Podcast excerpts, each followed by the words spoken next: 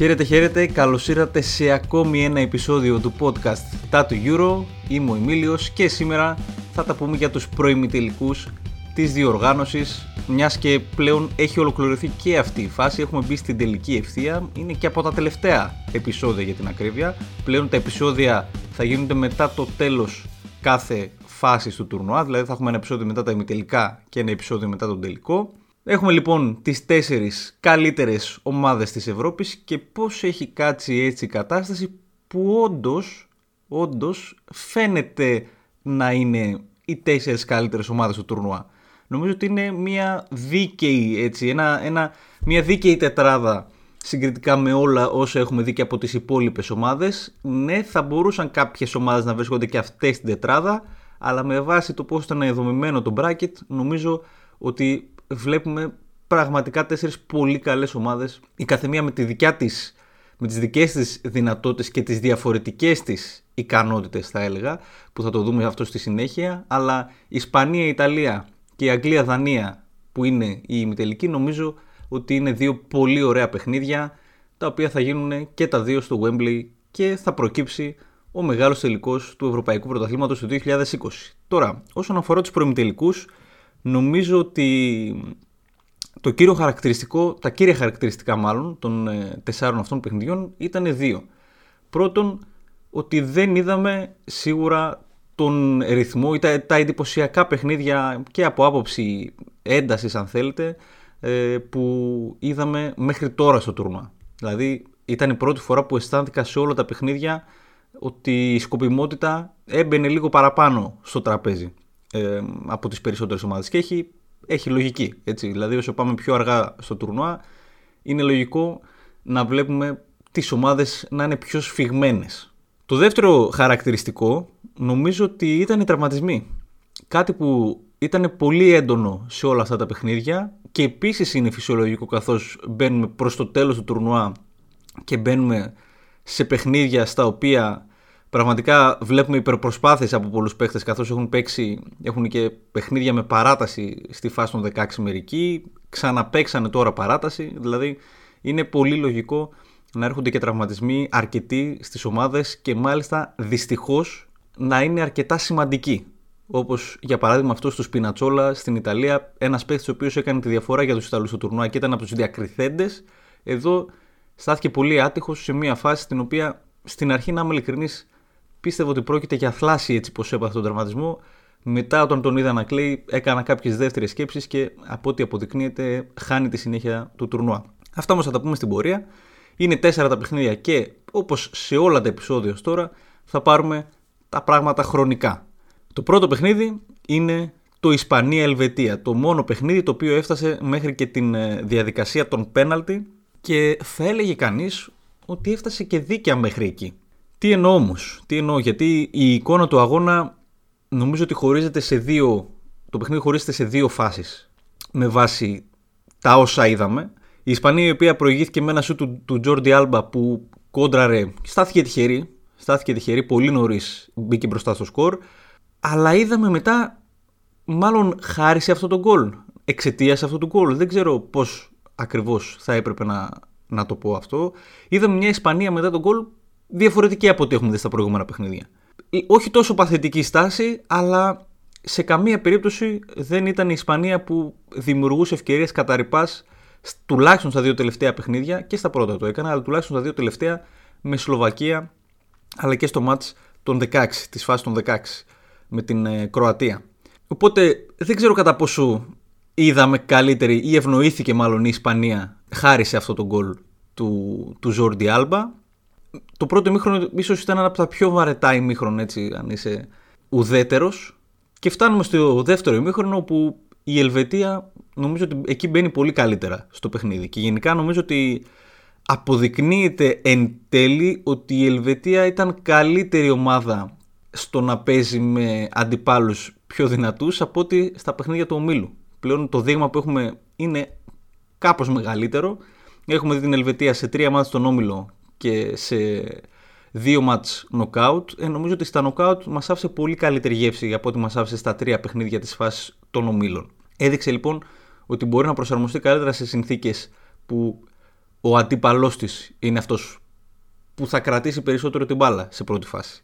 Και ισοφαρίζει λοιπόν η Ελβετία στο 68, δίκαια κιόλας θα έλεγα, και μετά έρχεται η φάση του 77 που εκεί αλλάζει όλη η εικόνα του αγώνα. Γιατί οι αριθμοί τουλάχιστον λένε ότι εκείνο το, το σημείο, φάνηκε άλλωστε και με γυμνό μάτι, ήταν σημείο κλειδί για το μάτς. Συγκεκριμένα, η κόκκινη κάρτα που παίρνει ο Φρόιλερ, που μάλιστα είναι και κομβικός παίκτης για τους Ελβετούς, που δεν ξέρω.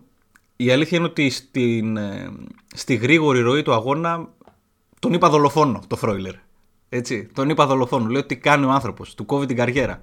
Βλέποντας ξανά το replay όμως, δεν ξέρω κατά πόσο αυτό είναι κόκκινη κάρτα. Δεν ξέρω κατά πόσο είναι κόκκινη κάρτα. Πρόκειται για αλλίωση αποτελέσματος; Δεν ξέρω. Θα το έλεγα αυτό αν οι Ισπανοί είχαν σκοράρει είτε στην κανονική διάρκεια είτε στην παράταση. Αλλά άλλαξε πάρα πολύ η εικόνα του αγώνα μετά από αυτή την κόκκινη κάρτα. Είδαμε εντελώς άλλο παιχνίδι και είναι χαρακτηριστικό ότι οι Ισπανοί κάνανε 2 σουτ στο στόχο στα 90 λεπτά και 8 σουτ στο στόχο στα 30 λεπτά της παράτασης. Μέχρι και την κόκκινη κάρτα αυτή η εικόνα του αγώνα ήταν εντελώς διαφορετική με τους Ελβετούς να είναι πολύ πιο ανταγωνιστικοί όχι ότι δημιουργούσαν ε, τις φοβερές και τρομερές ευκαιρίες και πατούσαν συνεχώς την περιοχή του αντιπάλου. Σε καμία περίπτωση, σε καμία περίπτωση, αλλά δυσκόλευαν πάρα πολύ, πάρα πολύ τους Ισπανούς να φτάσουν στην αιστεία τους. Εν τέλει, οι Ισπανοί δεν κατάφεραν να σκοράρουν. Και στο υπόλοιπο παιχνίδι, μετά την κόκκινη κάρτα, είδαμε την Ισπανία των πρώτων δύο αγώνων. Όπως είχα πει και στο προηγούμενο podcast, η Ισπανία είναι μακράν η καλύτερη ομάδα όσον αφορά τη δημιουργία ευκαιριών. Ήταν η ομάδα η οποία δημιουργούσε τις καλύτερες και ποιοτικότερες ευκαιρίες στα παιχνίδια της ως τώρα στο τουρνουά. Αλλά έχει ένα τεράστιο πρόβλημα και αυτό λέγεται αναποτελεσματικότητα και εμφανίστηκε ξανά και σε αυτό το ματς. OK, okay, αφήνουμε την κόκκινη στην άκρη. Ήτανε, δεν ήτανε. Ο καθένας έχει την άποψή του. Διάβασα πάρα πολλά γι' αυτό. Είναι η αλήθεια. Νομίζω ότι είναι και αυτό που λέμε και στην κρίση του διαιτητή στο τέλος. Κατά την άποψή μου δεν είναι κόκκινη κάρτα, έτσι. Αλλά ο Όλιβερ, έχοντας συνηθίσει από την Premier League, έβαλε το χέρι στην τσέπη και την έβγαλε κατευθείαν, χωρίς δεύτερη σκέψη. Οι Ισπανοί λοιπόν κατάφεραν και πάλι και δημιούργησαν πολύ καλές ευκαιρίες. Με τη γρήγορη αλλαγή του Μωράτα και την είσοδο του Μορένο έχασαν ακόμα περισσότερες. Είχε πολύ μεγάλο πρόβλημα ο Μορένο στο να σκοράρει σε αυτό το παιχνίδι. Και είδαμε ουσιαστικά μια παράσταση για ένα ρόλο στο, στο ημίωρο της παράτασης με την Ισπανία να κλείνει στα καρέ του τους Ελβετούς και να μην καταφέρει εν τέλει να σκοράρει. Φυσικά αυτό οφείλεται και στον Σόμερ. Πίστευα ότι ο Σόμερ ήταν ένας καλός τερματοφύλακας, τον είχα σε εκτίμηση από την Gladbach, αλλά σε αυτό το τουρνουά πραγματικά έχει ανέβει πολλά σκαλιά στα μάτια μου. Και αναφέρομαι και στα πέναλτι, ρε παιδιά. Δηλαδή, είναι και το μάτς με τη Γαλλία, είναι και το μάτς αυτό με την Ισπανία, που ακόμη και συγκριτικά με τους άλλους τερματοφύλακες, ακόμη και με τον Σιμών σήμερα, ο οποίος έκανε τις ε, τις αποκρούσεις του και ο ίδιος και έδωσε και αυτό την πρόκριση στην Ισπανία είναι τόσο επιβλητικός ο τρόπος που κάθεται στην αιστεία Σόμερ. Δεν ξέρω, είναι τέτοια η σωματοδομή του. Είναι... Έχει έναν κυμπάρικο τρόπο, να το πω έτσι, να κάθεται στην αιστεία που δεν ξέρω. Με μένα με κερδίζει πάρα πολύ αυτό. Είναι σαν να αγκαλιάζει την αιστεία, σαν να την αγκαλιάζει. Έχει ε, αυτό το εντυπωσιακό ο Σόμερ. Θα ήθελα πάρα πολύ να τον δω και σε μια καλύτερη ομάδα, να είμαι ειλικρινής. Πολύ καλός τερματοφύλακας και ίσως ήταν και ο MVP των Ελβετών γενικότερα στο τουρνουά, θα πω εγώ σε μια διαδικασία απέναντι στην οποία είδαμε τραγικές εκτελέσεις. Είχαμε καιρό να δούμε διαδικασία απέναντι με τόσο τραγικές εκτελέσεις. Συνήθως οι τελευταίες ε, διαδικασίες πέναλτι που βλέπουμε σε μεγάλα μάτς και μεγάλες διοργανώσεις όσον αφορά το ευρωπαϊκό ποδόσφαιρο, τα πέναλτι είναι άριστα. Είχαμε καιρό να δούμε μια διαδικασία με τόσα κακά πέναλτι. Μιλάμε τώρα για 3-1 τελικό σκορ. Μιλάμε για τρία πέναλτι να χάσουν οι Ελβετοί που ήταν πολύ κακές οι εκτελέσεις. Πάρα πολύ κακές. Και εν τέλει οι Ισπανοί ήταν αυτοί που πήραν την πρόκριση στη διαδικασία των πέναλτι σε μια διαδικασία που είχαν αποκλειστεί από τους Ρώσους στο Μουντιάλ του 2018. Άκριζαν την πρόκριση. Κατά πάσα πιθανότητα ναι. Θεωρώ ότι είναι μια ομάδα την οποία δεν εκτιμάμε ενδεχομένως όσο θα έπρεπε, σαν, σαν κοινή γνώμη τώρα, έτσι, ε, και αυτό είναι και πάσα για, τα, για το τέλος του podcast όπου θα δούμε τα σχόλιά σας για το ποια θεωρείτε ότι είναι η καλύτερη ομάδα στο τουρνουά γιατί αυτή θα ήταν η ερώτηση σήμερα. Δεν την εκτιμάμε όσο θα έπρεπε την Ισπανία. Ίσως μερικές φορές μας κουράζει. Το γεγονός ότι ήταν και μέτρια η εμφάνισή της στην Ελβετία νομίζω ότι το κάνει ακόμα χειρότερα τα πράγματα. Αλλά είναι μια ομάδα που έχει τη μεγαλύτερη δημιουργία ε, ευκαιριών και την καλύτερη δημιουργία ευκαιριών από όλες τις ομάδες που βρίσκονται αυτή τη στιγμή στα ημιτελικά. Έχει τεράστια αδυναμία στο να σκοράρει και έχει τεράστια αδυναμία όπως φαίνεται στο να αμυνθεί γιατί έχει και αυτό το πρόβλημα, δέχεται πολλά γκολ συγκριτικά με τον αριθμό των ευκαιριών που δέχεται. Επομένως, είναι μια ομάδα ένιγμα η Ισπανία. Δεν ξέρουμε πώς θα τη δούμε. Και ήταν αρκετά ασταθής ως τώρα. Είναι η αλήθεια στο τουρνουά. Αρκετά ασταθής. Σίγουρα η πιο ασταθής από αυτές τις τέσσερις ομάδες και πάλι που έχουν περάσει τα ημιτελικά. Όσον αφορά την Ελβετία, όσο πήγαινε, όσο προχωρούσε το τουρνουά, την εκτιμώ και λίγο παραπάνω, όσο προχώρησε τέλος πάντων. Θεωρώ, επιμένω, ότι ο λόγος που πέρασε στα προημιτελικά δεν ήταν τόσο η δική της πολύ καλή εμφάνιση με τους Γάλλους, αλλά κυρίως τα προπονητικά έσχη, όπως έχω πει σε προηγούμενο επεισόδιο του Ντεσάμπ. Παρ' όλα αυτά, το γεγονός ότι σε δεύτερο σερί παιχνίδι καταφέρουν και πάνε στα πέναλτι απέναντι σε πολύ δύσκολο αντίπαλο, απέναντι σε ένα από τα φαβορή της διοργάνωσης, και η Γαλλία και η Ισπανία συγκαταλέγονται σε αυτά ως μεγάλες δυνάμεις του ευρωπαϊκού ποδοσφαίρου, νομίζω ότι τους δίνει πολύ μεγάλα credits. Κάναν τη δικιά τους προσπάθεια με τα εργαλεία που είχαν. OK, okay, δεν τα καταφέρνουν, ήταν μέχρι εδώ για τους Ελβετούς, αλλά σίγουρα πρέπει να τους δώσουμε τα credits για αυτή τους την πορεία. Πάμε τώρα στο Ιταλία-Βέλγιο. Ένα παιχνίδι το οποίο ίσως ήταν αυτό που περιμέναμε περισσότερο από όλα στα πρώιμη τελικά. Σίγουρα το πιο δυνατό ζευγάρι. Από τη μία Ιταλοί που κάνουν ένα φανταστικό τουρνό, από την άλλη Βέλγοι που λες πότε θα γίνει, πότε θα φτάσουν μέχρι τον τελικό, πότε θα το πάρουν. Εν τέλει ούτε και τώρα θα το πάρουν. Ένα παιχνίδι το οποίο από όλα όσο έχουμε δει ως τώρα στο Euro ήταν αυτό που στα δικά μου μάτια έμοιαζε πάρα πολύ, πάρα πολύ με ένα match επίπεδου Champions League. Δηλαδή θεωρώ ότι από όλα τα μάτια των 8 ήταν αυτό που είχε τον καλύτερο ρυθμό, δίχως αμφιβολία και θα μπορούσα να δω και αυτό το match ως τελικό της διοργάνωσης. Τι γίνεται, ε, οι Ιταλοί είναι πολύ καλύτερη ομάδα από τους Βέλγου. Είναι πολύ καλύτερη ομάδα από τους Βέλγου. Από την άλλη όμως έχουν μερικές ε, και μονάδες οι Βέλγοι, αλλά και μερικές εκλάμψεις ποιότητας στο παιχνίδι τους που δεν μπορούσε να, το ξεγρά... να τους ξεγράψει σε κανένα παιχνίδι από αυτά που έχουν παίξει ως τώρα στη διοργάνωση. Άλλωστε έφτασαν σβηστά στην ουσία στα πρώιμη τελικά έτσι, για να παίξουν ένα πολύ μεγάλο μάτσο. Μέχρι και την Πορτογαλία θα έλεγε κανείς ότι σβηστά την, την πέρασαν. Είναι τέτοιες εκλάμψεις ποιότητας των παιχτών του Βελγίου που πάντα πρέπει να τους υπολογίζεις. Ήταν ένα πολύ ωραίο μάτς λοιπόν, το Ιταλία-Βέλγιο κατά την άποψή μου. Ειδικά το, το πρώτο ημίχρονο ήταν φανταστικό. Με τους Ιταλούς να είναι αυτοί που προηγήθηκαν 2-0 με το φοβερό γκολ του Μπαρέλα και το ακόμη πιο όμορφο γκολ του Ινσίνιε. Δηλαδή αυτά τα, τα εσωτερικά φάλτσα μένα με τρελαίνουν προσωπικά.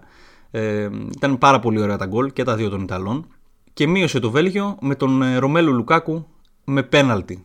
Νομίζω ότι η Ιταλία έπαθε και έμαθε συγκριτικά με το παιχνίδι της με τους Αυστριακούς. Όχι ότι εδώ ήταν φοβερή και τρομερή με το Βέλγιο. Θεωρώ ότι έχει κάνει και καλύτερες εμφανίσεις στο τουρνουά η Ιταλία. Συγγνώμη. Δέχτηκε και ευκαιρίες πίσω που θα, μπορούσε, που θα μπορούσαν να γίνουν γκολ. Συγκεκριμένα είναι τους Σπινατσόλα εκείνο το σώσιμο πάνω στη γραμμή από το, από το τελείωμα του Λουκάκο που, OK, okay, τους σώζει σίγουρα από ένα σίγουρο γκολ εκεί πέρα. Οι Ιταλοί δείχνουν να είναι μια ομάδα η οποία, πώς να το πω, ξέρει τι θέλει μέσα στο γήπεδο. Λίγο κλεισέ αυτό, αλλά νομίζω ότι σαν να γνωρίζουν ποιες είναι οι δυνατότητές τους, ποιες είναι οι δυναμίες τους και πορεύονται με αυτό καθ' όλη τη διάρκεια του τουρνουά και είναι πολύ σταθερή ομάδα. Είναι πολύ σταθερή ομάδα οι Ιταλοί.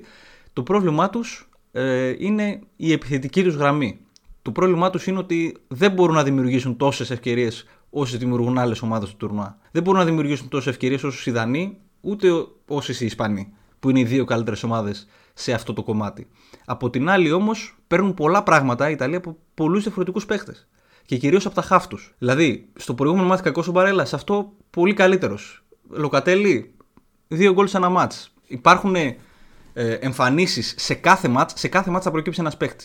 Ο Σπινατσόλα, για παράδειγμα, που τώρα δυστυχώς τραυματίστηκε και θα παίξει ο Έμπρεσον από εκεί που ίσως αμυντικά είναι λίγο τρύπα, επιθετικά είναι καλός, αλλά αμυντικά ίσως είναι λίγο τρύπα από την πλευρά της Ιταλίας, την αριστερή.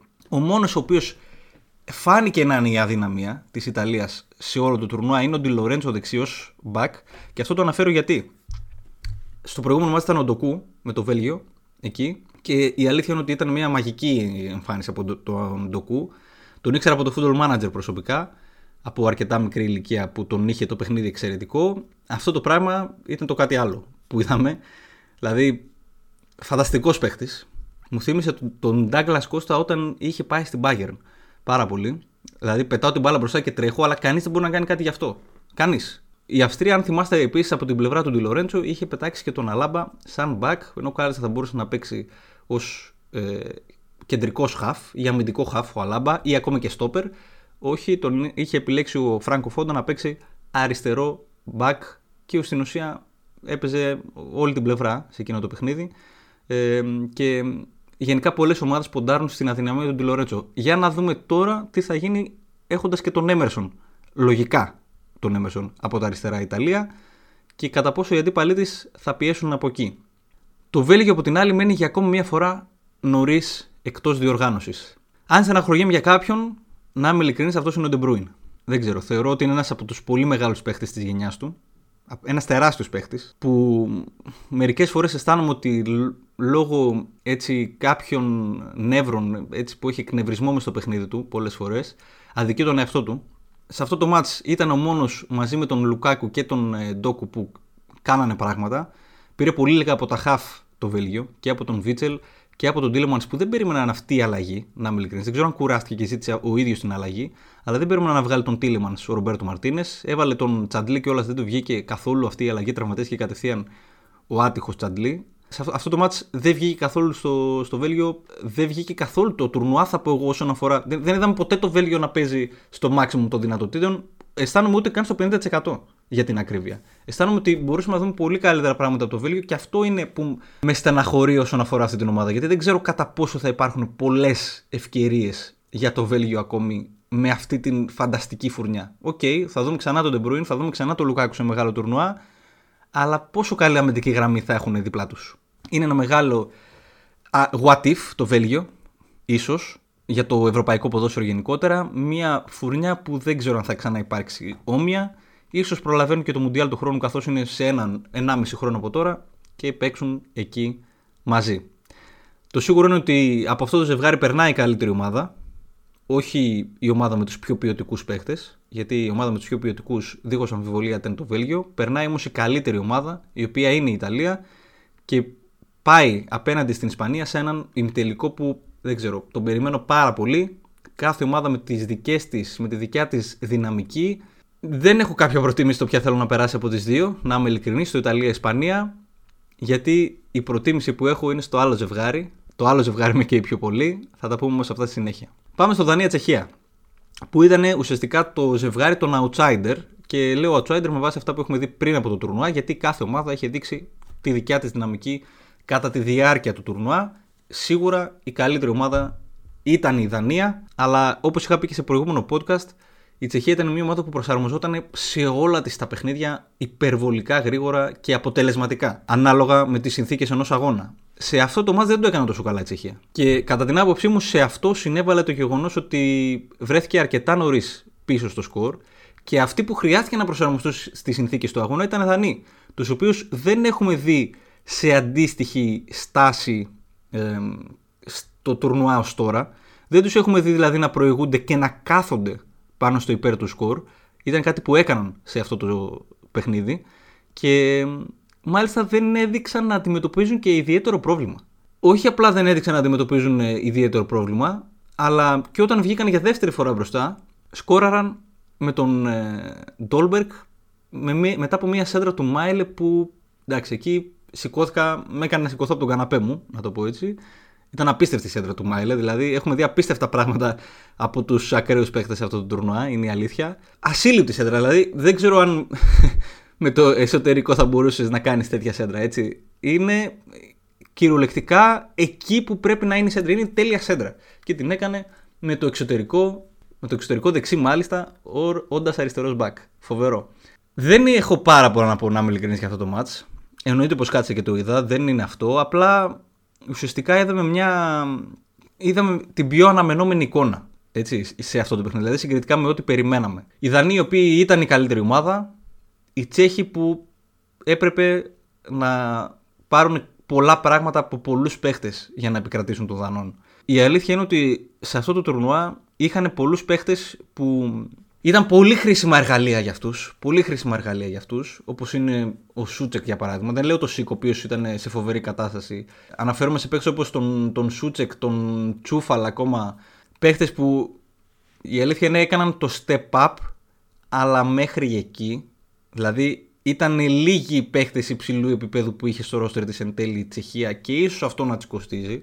Αλλά και πάλι, πόσο άσχημο ήταν για τους Τσέχους να φτάσουν μέχρι τα πρώιμη τελικά; Φτάσανε δίκαια μέχρι τα πρώιμη τελικά, είναι η αλήθεια. Δηλαδή και το παιχνίδι που κάνανε κόντρα στους Ολλανδούς ήταν πολύ καλό. Στον όμιλο, με την εικόνα που έδειξαν, αξίζαν προφανώς να περάσουν.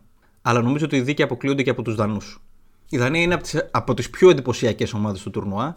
Θεωρώ ότι συμπληρώνει άριστα αυτή την τετράδα ομάδων που έχουν μείνει από την άποψη ότι κάθε ομάδα έχει κάτι διαφορετικό να προσφέρει. Η Δανία είναι το outsider σίγουρα της τετράδας αλλά βάσει εικόνας αγωνιστικής δεν ξέρω κατά πόσο μπορούμε να τη θεωρήσουμε outsider. Είναι όλη της η ιστορία που κάνει την πορεία της αυτό το τουρνουά διαφορετική από τους υπόλοιπους. Είναι χαρακτηριστικό επίσης ότι 10 από τα 11 γκολ της Δανίας του τουρνουά έχουν μπει σε open play, δηλαδή στην κανονική ροή του παιχνιδιού, να το πω έτσι, και υπάρχουν μόνο δύο ομάδες που έχουν καλύτερη επίδοση από αυτήν. Είναι η Ολλανδία του 2000 και η Ισπανία του 2008. Αυτό δείχνει πάρα πολλά. Δηλαδή είναι μια από τις πολύ καλές ομάδες που έχουμε δει σε Euro διαχρονικά. Και η πλάκα είναι ότι έχασε τα πρώτα της δύο μάτια στο τουρνουά. Δεν ξέρω, είναι μια πολύ ωραία ιστορία η Δανία. Θα πάει στο Wembley να αντιμετωπίσει την Αγγλία και εκεί θα δούμε ένα ωραίο παιχνίδι, θεωρώ. Το σίγουρο είναι αυτό. Τώρα το ποιος θα αποκριθεί είναι μεγάλη ιστορία. Θεωρώ ότι θα είναι ένα ανταγωνιστικό παιχνίδι. Πάμε όμως και στο μάτς των Άγγλων με τους Ουκρανούς που αν πρέπει να ξεκινήσω με κάτι θα είναι το αν όχι τώρα πότε. Πότε θα έρθει σπίτι τέλος πάντων αυτή η κούπα η πολυπόθετη σε επίπεδο εθνικών ομάδων για τους Άγγλους.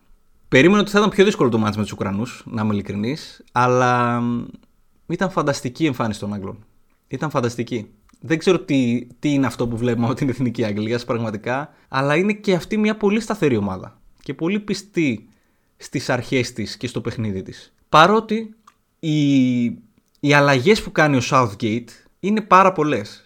Και αναφέρομαι τόσο σε επίπεδο τακτικής, καθώς και πάλι ξεκίνησε με 4 και όχι με 5 όπως είχε παίξει με τη Γερμανία. Βασικά, όχι με 3 στόπερ, είχε ξεκινήσει, ξεκίνησε με, τε, με τετράδα στην άμυνα, όχι με 3 στόπερ. Με 3 στόπερ ξεκίνησε απέναντι στη Γερμανία και προβλέπω, εκτιμώ ότι με 3 θα ξεκινήσει και με τη Δανία. Δεν το ξέρω ακόμα, εκτιμώ με βάση αυτά που έχουμε δει.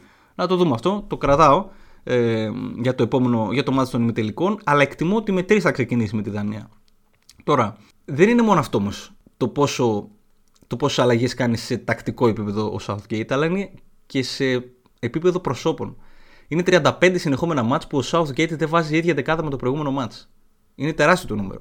Και είναι τεράστιο το νούμερο για μια εθνική ομάδα που θεωρητικά έχει χτίσει έναν κορμό. Παίζει κάτι συγκεκριμένο.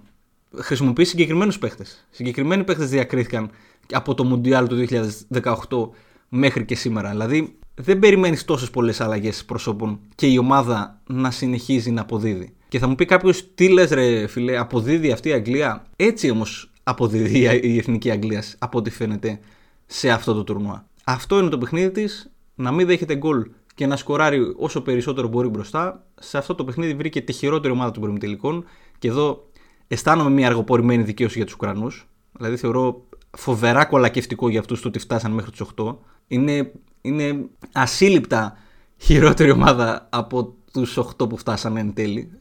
Ευνοήθηκε αρκετά από τις καταστάσεις, όχι από κάτι άλλο, από τις καταστάσεις. Καθώς και είχε μια δύναμη ομάδα στον όμιλο, τερμάτισε εν τέλει με 3 βαθμούς.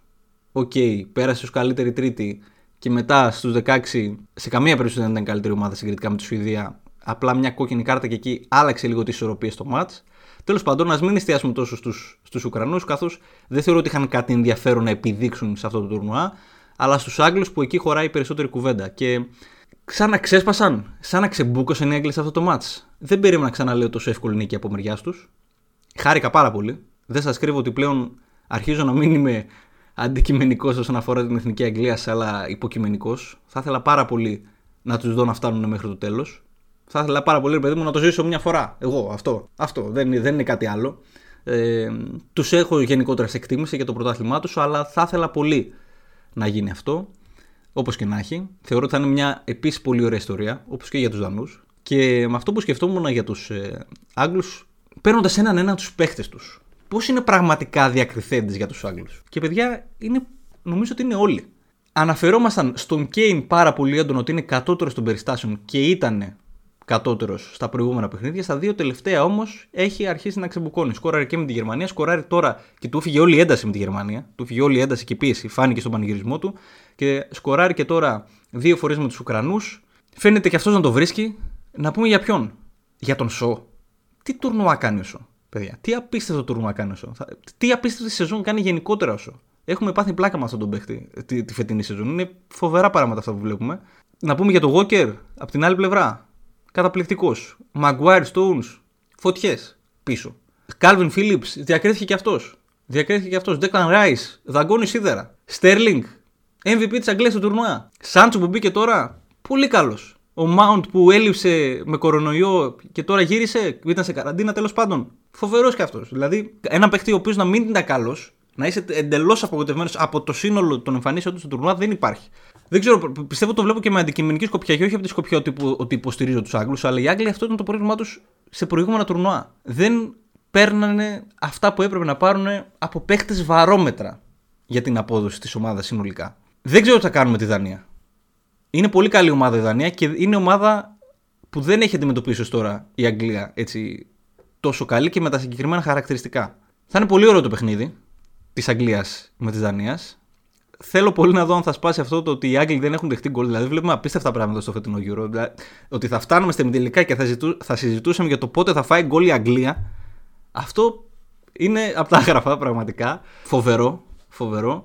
Και όποια ομάδα και να προκριθεί, η αλήθεια είναι ότι θα προκύψει μια πολύ ωραία ποδοσφαιρική ιστορία. Από τη μία έχει τους Δανούς, το πώς ξεκίνησε το τουρνά για αυτούς, το πώς καταλήγει. Από την άλλη έχει τους Άγγλους που θα παίξουν το ένα ή τα δύο τελευταία τους μάτια στη διοργάνωση στην έδρα του στο Wembley. Και θα ήθελα να κλείσω με αυτό τη δικιά μου έτσι, παρέμβαση στο σημερινό επεισόδιο, καθώς μετά θα έχουμε και τη δική σας. Θα ήθελα να κλείσω με το ότι θα είναι φανταστική η ιστορία, θα είναι φοβερό το παραμύθι των Δανών αν καταφέρουν και προκριθούν στον τελικό. Αλλά νομίζω ότι πρέπει πρέπει να ζήσουμε αυτό το τελικό Αγγλία εναντίον είτε Ιταλία είτε Ισπανία στο Wembley.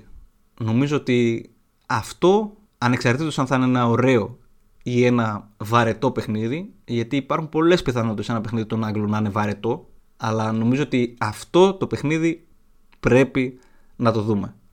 Μπορεί να είμαι υποκειμενικός αυτό, ξαναλέω, δηλαδή από εδώ και πέρα αισθάνομαι ότι υποστηρίζω λίγο τους Άγγλους, τους συμπαθώ πάρα πολύ, και αισθάνομαι ότι τους υποστηρίζω, αλλά θεωρώ ότι θα είναι πολύ ωραία εμπειρία να δούμε την Αγγλία σε ένα τελικό μεγάλης διοργάνωσης. Μετά από πόσα χρόνια.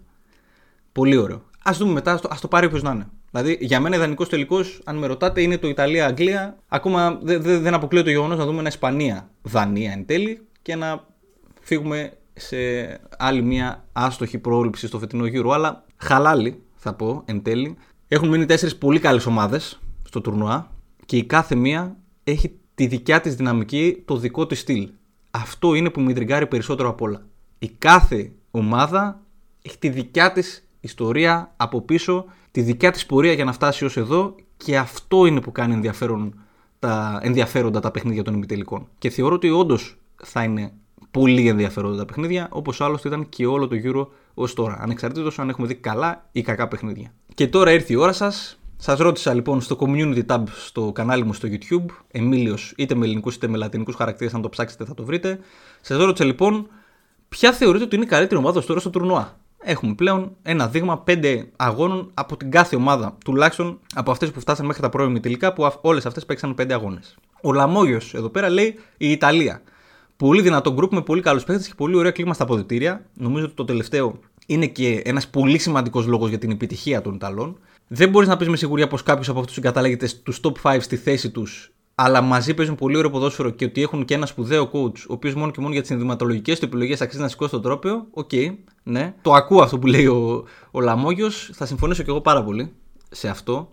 Ε, αν για κάτι ξεχωρίζει η Ιταλία, αυτό είναι το ότι όντως δείχνει μια πολύ δεμένη ομάδα συγκριτικά με τις υπόλοιπες και φαίνεται να έχει ωραίο κλίμα και τα credits, όπως είπα και στο προηγούμενο podcast, πρέπει να δοθούν στον ε, Μαντσίνη που νομίζω ότι έχει καταφέρει να φτιάξει μια εθνική ομάδα που παραπέμπει σε σύλλογο και φαίνεται και ο ίδιος να βγάζει πολύ μεγάλη σιγουριά συγκριτικά με την ομάδα του, τους παίχτες, το, το ρόστερ του. Οι παίχτες να τον πιστεύουν πάρα πολύ. Όλο αυτό είναι ένα κράμα, έτσι, μια, ε, μια μίξη που μπορεί να σε οδηγήσει πολύ μακριά σε ένα τουρνουά. Ο Νίκος αναδεικνύει έτσι σε ένα κατεβατό τα καλά όλων των ομάδων και λέει ότι ουσιαστικά όλες οι ομάδες έχουν κάτι καλό και κάτι κακό. Που εν μέρει αυτό πιστεύω κι εγώ. Έτσι, αυτό είπα και πριν από λίγο άλλωστε στο podcast ότι κάθε ομάδα έχει τη δικιά της δυναμική. Ο Νίκος συγκεκριμένα λέει ότι πιστεύω ότι η Ιταλία έχει τον καλύτερο προπονητή με διαφορά, αλλά τώρα με τον MVP τους να παθαίνει αχίλιο και τον Immobile να δείχνει κουρασμένος, δεν θεωρώ πως έχουν την καλύτερη ομάδα. Δηλαδή θεωρεί ο Νίκος ότι θα επηρεαστεί και από τον τραυματισμό του Σπινατσόλα αλλά και από την κατάσταση, κατάσταση του Immobile η Ιταλία. Η Αγγλία το μεγαλύτερο ταλέντο από όλες, αλλά παράλληλα το χειρότερο προπονητή κατά την ταπεινή μου γνώμη. Θα συμφωνήσω ότι έχει πολύ μεγάλο ταλέντο σαν ομάδα. Δεν ξέρω αν μπορώ να συμφωνήσω ότι έχει το χειρότερο προπονητή. Δηλαδή τα στοιχεία που άπλωσα στο τραπέζι νωρίτερα για τον Southgate, ότι έχει παίξει με πόσα διαφορετικά συστήματα και πόσες διαφορετικές εντεκάδες και πετυχαίνει με αυτό, δεν ξέρω κατά πόσο δείχνει ότι είναι κακός προπονητής. Και ξαναλέω, οι απαιτήσεις από έναν προπονητή εθνικών ομάδων είναι πολύ διαφορετικές από έναν προπονητή σε επίπεδο συλλόγου. Έτσι. Η Δανία παίζει με το μεγαλύτερο πάθος, λέει ο Νίκος, όμως το δεύτερο μήχρονο με την Τσεχία έδειξε πόσο δύσκολο είναι να περάσουν την Αγγλία. Από την άλλη, η Ισπανία είναι για μένα η καλύτερη ομάδα. Και αυτό είναι ένα unpopular opinion. Ο Νίκος είναι από τους πολύ λίγους, σας πληροφορώ από αυτά τα 150 σχόλια που υπάρχουν, είναι από τους πολύ λίγους που είπε ότι η Ισπανία είναι η καλύτερη ομάδα. Οι περισσότεροι είπαν την Ιταλία και μετά τη Δανία. Έχει κερδίσει δύο παρατάσεις, λέει ο Νίκος, για την Ισπανία, γεγονός που βοηθάει τους νεαρούς παίχτε και φτιάχνει χημεία. Έχει έναν αρκετά καλό προπονητή και, και μάτσα ανά μάτσα έχει καταφέρει να γίνεται αποδοτική και πρακτική από εκεί που ήταν φλύαρη και βαρετή. OK. Okay. Αναδεικνύει τα καλά και τα στραβά της κάθε ομάδας ο Νίκος και είναι από τους λίγους, και γι' αυτό έβαλα μάλιστα αυτό το σχόλιο, είναι από τους λίγους που θεωρεί την Ισπανία ως την καλύτερη ομάδα του τουρνουά ως τώρα. Εν τέλει, αυτό που θα πρέπει να πούμε για όλες τις ομάδες είναι ότι δεν υπάρχει καλύτερη ομάδα στο τουρνουά ως τώρα από αυτά που βλέπουμε. Δηλαδή, δεν μπορούμε να πούμε ότι αυτή η ομάδα είναι η καλύτερη στο τουρνουά συνολικά. Μπορούμε να πούμε ότι αυτή η ομάδα είναι η καλύτερη στο επιθετικό κομμάτι π.χ. Αυτή η ομάδα είναι η καλύτερη στο να μείνετε. Αυτή η ομάδα δημιουργεί τις καλύτερες ευκαιρίες, όπως είναι η Ισπανία για παράδειγμα. Αυτή η ομάδα είναι η πιο δεμένη. Λέμε τώρα. Έτσι. Δηλαδή, δεν μπορείς να πεις συνολικά για το ποια είναι η καλύτερη ομάδα στο τουρνουά, θεωρώ, ως εδώ, ως αυτά τα μάτια που έχουμε δει. Και αυτό είναι που κάνει ωραία τελικά. Γι' αυτό λέω ότι κάθε ομάδα έχει τα δικά της δυνατά σημεία. Αλλά αυτό συμβαίνει πολύ πιο έντονα από άλλες διοργανώσεις. Και ίσως κάνει καλό τελικά που δεν έχουμε ομάδες σαν τη Γαλλία, ας πούμε τώρα. Για παράδειγμα, στο, στα ημιτελικά που κακά τα ψέματα έμοιαζε η πληρέστερη, θα τη βάζουμε φαβορή παντού με όποιον και να παίζει. Εδώ μου αρέσει αυτό που γίνεται. Μ' αρέσει αυτό που γίνεται στα ημιτελικά. Ο Δημήτρης λέει: Θα είναι άδικο αν δεν πούμε ότι είναι η Αγγλία. Λέει: Καλύτερη ομάδα του τουρνουά. Λέει: Όπα, εδώ πείτε ό,τι θέλετε, αλλά αν δεν πείτε Αγγλία, είστε λάθος. Έχει παίξει καλά. Ένα, λέει ο Δημήτρης. Δύο, έχει αποκλείσει μεγάλο αντίπαλο με καθαρό σκορ τη Γερμανία. Τρία, δεν έχει δεχτεί ακόμα γκολ.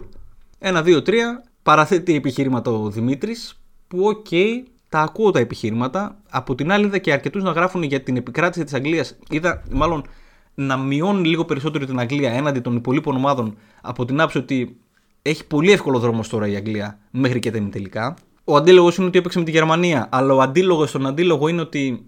Ε, και πώς βρήκε τη Γερμανία, σε τι κατάσταση τη βρήκε. Από τις χειρότερες εθνικές Γερμανίες που έχουμε δει ποτέ. Όλα αυτά φυσικά θα κρυθούν εκ του αποτελέσματος. Θεωρώ ότι όντως και η εθνική Αγγλίας παρόλα αυτά έχει κάποια στοιχεία τα οποία είναι καλύτερη έναντι όλων των υπολείπων ομάδων ε, στα ημιτελικά. Αλλά δεν είναι δεν μπορώ να πω ότι είναι η καλύτερη συνολικά ομάδα ούτε σε αυτό.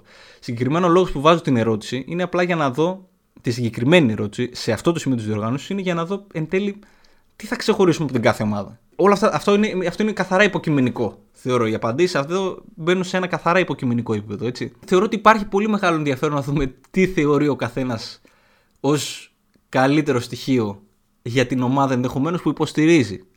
Και θα κλείσουμε με τον Κωνσταντίνο. Και εδώ θα καταλάβετε ότι έβαλα μία άποψη για την κάθε ομάδα ξεχωριστά. Έτσι. Δηλαδή έβαλα ε, ένα σχόλιο που υποστηρίζει την κάθε ομάδα να έχουμε εκπροσώπηση και για τους τέσσερις και εν τέλει να δούμε ποιος από όλους θα έχει το μεγαλύτερο δίκαιο. Ο Κωνσταντίνος λέει ότι πέρα από την προφανή απάντηση της Ιταλίας, εμένα μου έχει προκαλέσει εντύπωση η Δανία.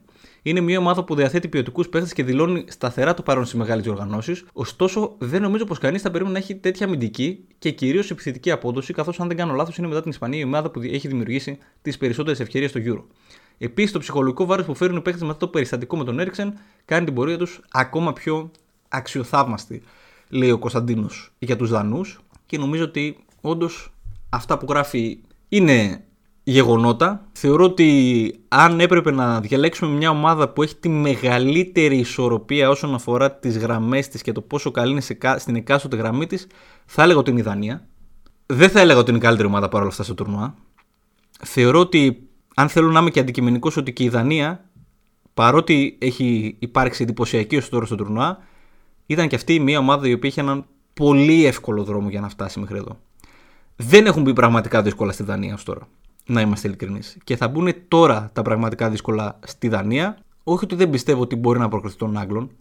Εγώ πιστεύω ότι μπορεί να φτάσει και μέχρι το τέλος και να κατακτήσει, αν θέλετε, και τη διοργάνωση. Μπορεί να το κάνει. Το θέμα είναι ότι δεν έχει δείξει κάτι ως τώρα απέναντι σε έναν αντίπαλο που πραγματικά θα τη βάλει δύσκολα σε αυτόν τον δρόμο για να φτάσει μέχρι το τέλος. Είναι η ομάδα με τις μικρότερες πιθανότητες ως τώρα από τις τέσσερις για να το κατακτήσει. Προφανώς και είναι. Λόγω ονόματος, αν θέλετε. Και μόνο. Και λόγω του ότι παίζει και με τους Άγγλους ενδεχομένως μέσα στην έδρα τους, στον ημιτελικό. Έφτασε δίκαια μέχρι εδώ; Φυσικά και έφτασε δίκαια μέχρι εδώ.